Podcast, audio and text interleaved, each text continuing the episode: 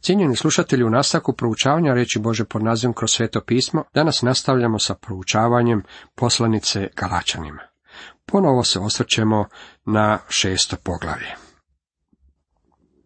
Zadnji put smo završili sa stihom pet, koji glasi da svatko će nositi svoj teret. Riječ teret upotrebljena ovdje je grčka riječ phortion, kojom se označava teret kojeg treba ukrcati.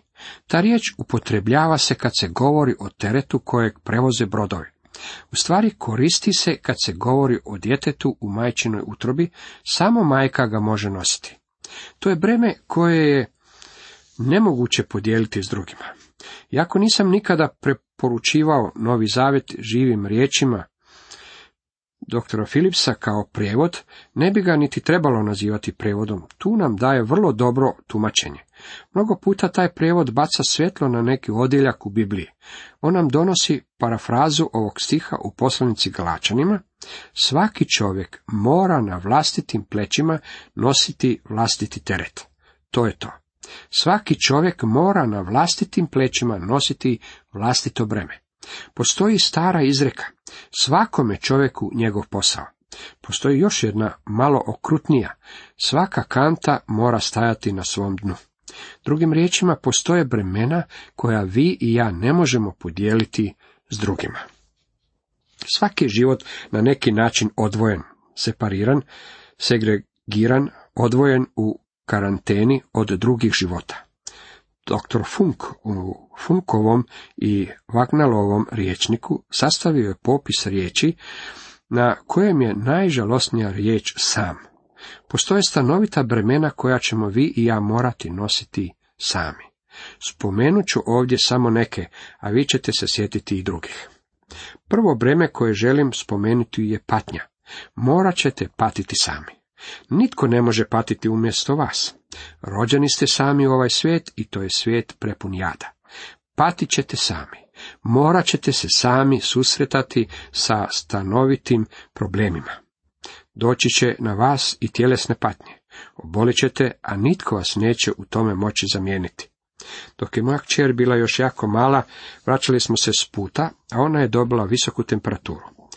Odveli smo je u bolnicu, gdje joj je liječnik dao stanovite medikamente i rekao nam, dajte joj to i vrućica će nestati. Bilo je kasno popodne i žurili smo se kući da što prije pobjegnemo s vrućine. Tako smo krenuli. Nakon nekog vremena zaustavili smo se na benzinskoj crpki i moja supruga joj je izmjerila temperaturu trideset devet sa osam. Temperatura joj se nije smanjila. Uplašili smo se. Otišli smo u motel, pozvali liječnika i rekli mu što je na stvari. Rekao je da nastavimo davati lijek i da je dovedemo u bolnicu ujutro. Nikada neću zaboraviti kako sam se osjećao kad sam je nosio u bolnicu i polagao je na krevet. Nikada u životu nisam još imao takvo iskustvo. Rado bih uzeo tu temperaturu u svom tijelu. Rado bih to bio učinio. Međutim, dragi moji prijatelji, nisam to mogao. Moramo patiti sami. Ne možete pronaći nekoga da pati umjesto vas. Patnja je jedna od stvari koje ne možemo podijeliti s drugima. Mentalna bol je druga vrsta patnje koju ne možete podijeliti s drugima. Koliki je samo broj ljudi koji su razočarani. Čak su i ogorčeni zbog nekog velikog razočaranja. Patnja je breme koje moramo podnositi sami. Postoji još jedno breme koje ne možemo podijeliti s nekim drugim. To je smrt. To ne možemo podijeliti s nikime. Doći će trenutak kad će svaki od nas morati proći kroz dolinu smrtne sjene i onu da ćemo proći potpuno sami. Thomas Hobbes, agnostik sveg svog života, čovjek uistinu briljantna uma, rekao je kad se približio smrtnome času. Poduzimam zastrašujući skok u tamu. A zatim je povikao, o Bože, kako je to samotno. Da, tako je. Smrt je breme koje ne možete podijeliti s drugima. John Haye, svojedobno državni tajnik, napisao je pjesmu u kojoj je opisao smrt koju je naslovio Piće za rastanak. Počeo je ovim riječima. Moji kratki i sretni dani su svršeni. Duga i samotna noć dolazi. Na vratima stoji mi konj sivac da me odnese u nepoznatu zemlju. Dragi prijatelji, kad smrt dođe, morat ćemo jahati sami. Smrt je breme koje ćemo morati nositi sami. Dolazimo do trećeg i posljednjeg bremena koje ću spomenuti. Ima i čudno ime, moram usput napomenuti. To je Bema. Bema je sudište Kristovo. Ono nije namijenjeno nespašenima, već kršćanima. Postoji sud za nevjernike, sud pred velikim bijelim prijestoljem u dvadesetom poglavlju knjige Otkrivenja. Međutim, Kristovo sudište je za kršćane, jer svima nam se pojaviti pred sudištem Kristovim, da svaki dobije što je kroz tijelo zaradio, bilo dobro, bilo zlo. Druga Korinčanima pet deset. Sve što smo učinili u tijelu kao kršćani treba biti suđeno da se vidi hoćemo li primiti nagradu. Spasenje tu nije upitno. Za vjernika to je pitanje bilo riješeno pod Kristovim križem. Pred Bema sudištem trebaju biti suđena djela vjernika. Rimljanima četrnaest dvanaest piše: svaki će dakle od nas za sebe dati Bogu račun. Pavao nam zatim iznosi načelo primjenjivo na svaki djelić našeg života, međutim dano je posebno vjernicima. Ne varajte se, Bog se ne da izrugivati. Što tko sije, to će i žeti. To načelo vrijedi i u prirodi. Ako posijete pamuk, povraćate pamuk. Ako sijete žito, požnjećete pšenicu. I kao kršćani ćete požnjeti ono što ste sijali. Volimo pjevati, račun je izravnat još davno. Krist je za mene platio sve. U životu vjernika to vrijedi, međutim što učiniti s novim računom? Što je s računom otkad ste spašeni? Kakav je bio vaš život otkad ste prihvatili Krista? Imate li u svom životu grijeha? Jeste li ga priznali? Svi ćemo se morati pojaviti pred Kristovim sudištem. Ako u svjetlosti hodimo, kao što je On u svjetlosti, imamo zajedništvo jedni s drugima i krv Isusa Sina njegova čisti nas od svakoga grijeha, čitamo prva Ivanova jedan sedam. Netko će reći, ja sam kršćanin, ja nemam nikakvog grijeha. Nemaš? Tada nisi u svjetlosti. Ako dođeš na svjetlo, onda ćeš vidjeti i grijeh kojeg imaš u svome životu. Svjetlo koje je Božja riječ otkriva nam što se u nama nalazi. Isprobajte ove riječi kako vam pristaju, zapisane u Jakovljevoj poslanici četiri sedamnaest. Znati dakle dobro činiti, a ne činiti grijeh je. Odnosi li se to i na vas? Mislim da se odnosi na sve nas. Onaj koji zna činiti dobro, a ne čini ga, počinja greh. Vaš život kao Božeg djeteta je breme koje nosite i morat ćete ga donijeti pred njega jednog dana. Postoji još jedna vrsta bremena koju ne možete niti nositi, niti podijeliti s drugima. O tom bremenu govori Biblija. To je breme grijeha. Pavao govori o tom bremenu u prvom dijelu poslanice Rimljanima. David je u psalmima rekao: zloće moje glavu su mi nadišle, kao preteško breme tište me. Psalam trideset osam četiri. Grijeh je breme koje ne možete podijeliti s nikim drugim. Osim toga, grijeh je i breme koje ne možete niti nositi, dragi moji prijatelji. Zloće moje, govori David, glavu su mi nadišle, kao preteško breme tište me. Također u psalmima nalazimo i ovaj vapaj. Zavapih, o da su mi krila golubinja, odletio bih da otpočinem. Psalam pedeset pet šest.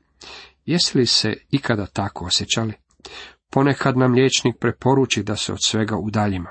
Psalmist je rekao, kad bih barem mogao pobjeći od svega toga. Međutim, vi i ja ne možemo pobjeći od toga, jer imamo kompleks krivnje. Psiholog sa sveučilišta u Južnoj Kaliforniji rekao je da je kompleks krivnje jednako naš sastavni dio kao i naša desna ruka. Psiholozi ga se pokušavaju riješiti. Nisu u tome uspjeli. Svi ga imaju. Sir Arthur Conan Doyle, pisac krimi priča i tvorac Sherlocka Holmesa, volio je iznositi praktične šale. Jednom je poslao telegrame dvanaestorici svojih poznanika u Londonu, inače uglednih ljudi. U telegramu je pisalo: bježite iz svojih stopa. Sve je otkriveno.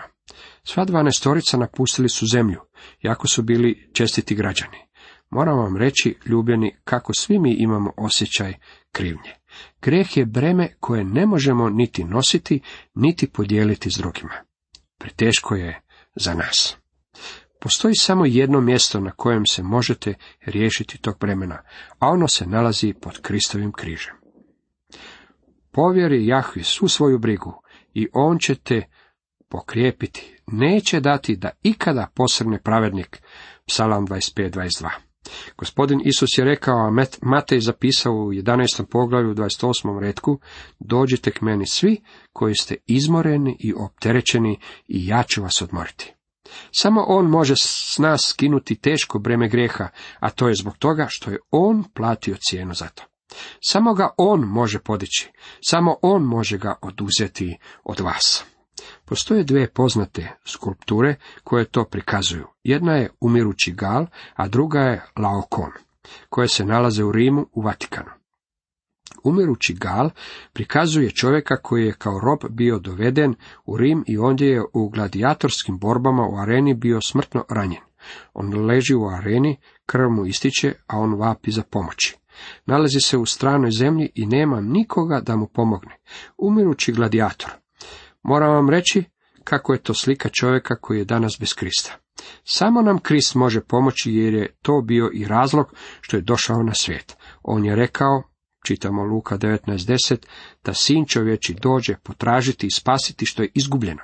Također je rekao Marko deset četrdeset pet, jer ni sin čovječi nije došao da bude služen, nego da služi i život svoj dade kao otkupninu za mnoge. Krist je podnio kaznu za vaš i moj grijeh. Poput umirućeg gladijatora možemo pogledati u njega i biti spašeni. Druga skulptura zove se Laokon. Trojanski svećenik vidio je kako dolaze dvije morske zmije i ovijaju oko njegova dva sina. Otišao im je pomoći, ali nije mogao jer su morske zmije uhvatile i njega. Sva trojica otišli su u smrt. Meni to ilustrira činjenicu da je osobni grijeh breme s kojim se ne možemo nositi. Ono će nas povući u smrt, vječnu smrt. Što vi činite sa svojim bremenima? Postoje stanovita bremena koja možete podijeliti s drugima. Postoje međutim i druga bremena koja morate nositi sami. Ali breme osobnog grijeha je breme preteško za vas. To je breme koje ne možete nositi. Pred više od dvadeset stoljeća Krist je uzeo breme vašeg grijeha i ponio ga je na križ. Danas je vaše breme na vama ili ste po vjeri primili Krista za svog spastelja i vaše breme na njemu. Breme ne može biti na dva mjesta istovremeno.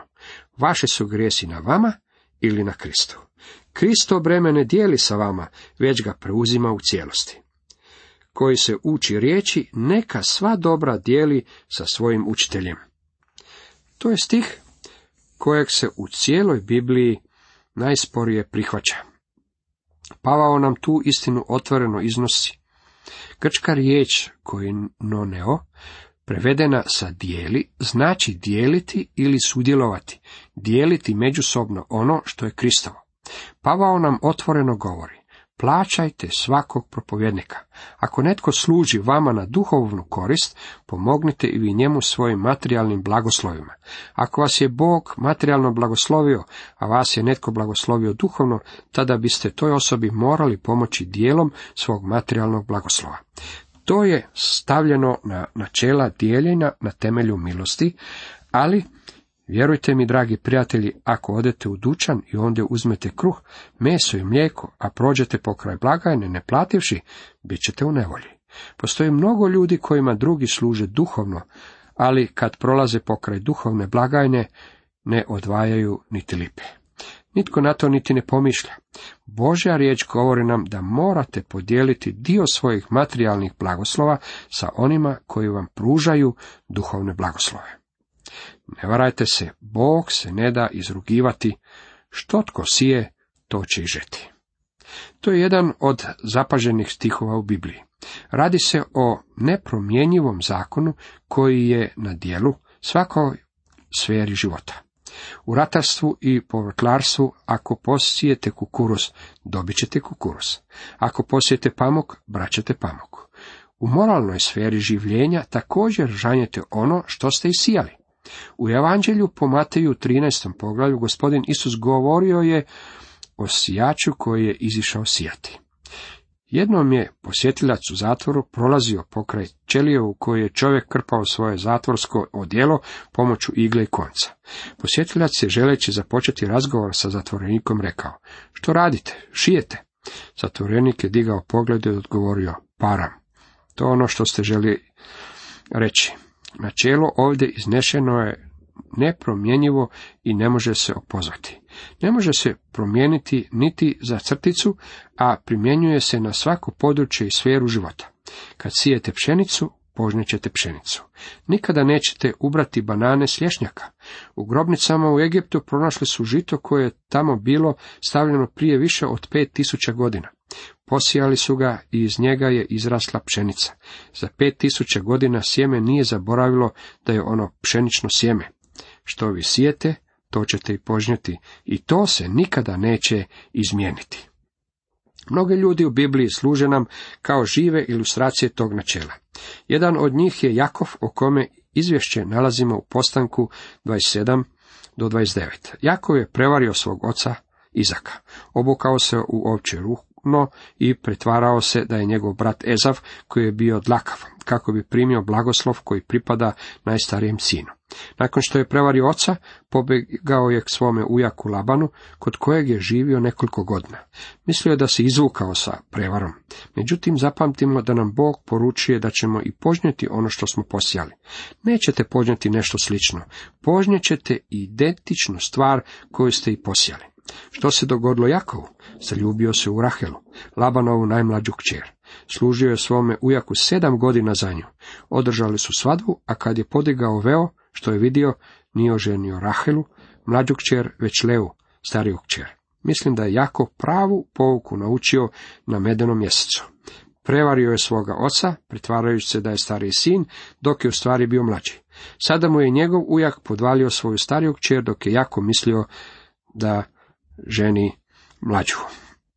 U Prvoj kraljevima dvadeset jedan nalazimo priču o Ahabu i Izabeli, koji su planirali kako će ubiti Nabota da preuzmu njegov vinograd. Ahab je zagledao Nabotov vinograd, međutim Nabot mu nije želio prodati zemlju. Međutim, s obzirom da su Ahab i Izabela bili kralj i kraljica, obično su dobivali ono što su željeli. Izabela je dala ubiti Nabota i Ahab se domogao vinograda. Mislili su da će se izvući sa svojim zlodjelom, međutim Bog im je poslao svoga proroka Iliju sa porukom: "Na mjestu gdje su psi lizali Nabotovu krv, lizat će psi i tvoju." Kasnije je Ahab bio ranjen u borbi. Rekao je vozaču svoje kočije da ga poveze, a krv iz rane isticala mu je u kočiju. Nakon borbe bio je dovezen natrag u Samariju i na Samarijanskome zdencu kočija je bila oprana, a psi su lizali krv.